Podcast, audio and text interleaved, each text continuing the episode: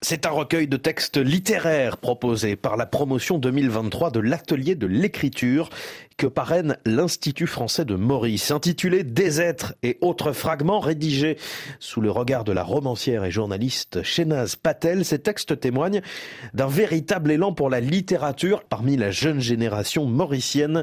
L'île Maurice et son souffle poétique sont à l'honneur dans le chemin d'écriture. Bonjour Tirtan Karchanda. Bonjour Julien. Au menu de votre chronique aujourd'hui, la très littéraire de l'île Maurice.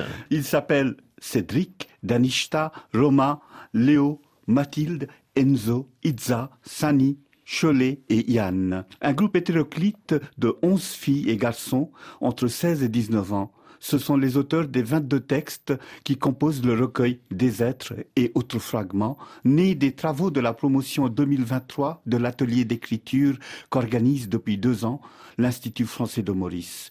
C'est une jeunesse profondément curieuse de livres et de ce que la littérature peut leur amener, déclare la romancière et journaliste Shenaz Patel qui a animé la nouvelle édition de l'atelier, connu aussi sous le nom de Bureau des jeunes lecteurs auteurs de Maurice. Shenaz Patel. Nous avons démarré au mois de février. Nous nous sommes retrouvés tous les samedis matins à l'Institut français à Rosil.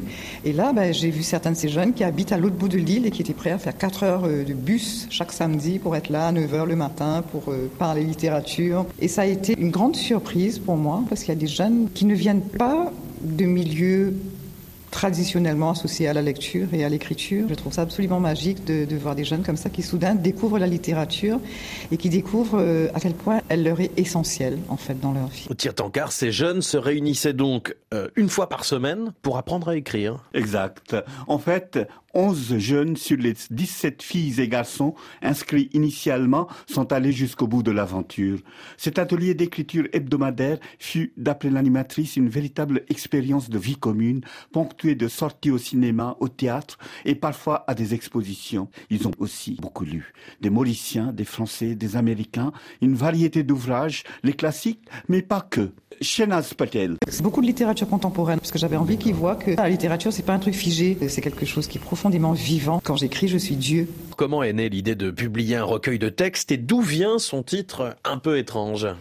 C'est sans doute parce que ces participants au bureau des jeunes lecteurs-auteurs ont voulu jouer à Dieu à leur tour qu'est née l'idée d'une publication de fin d'atelier. Le titre de leur publication, Des êtres, provient d'un poème proposé par l'un des participants, un poème qui dit Je voudrais des êtres pour briser mes chaînes et ne plus souffrir. Deux mots peut-être euh, sur ce qu'on peut trouver dans ce recueil Tire-Tankard. Des êtres compte deux textes sous la signature de chacun des participants, en tout 22 textes entre récits fantastiques nouvelles et écriture de soi, révélant les rapports de ces auteurs balbutiants avec la littérature et l'écriture. Shenaz Patel.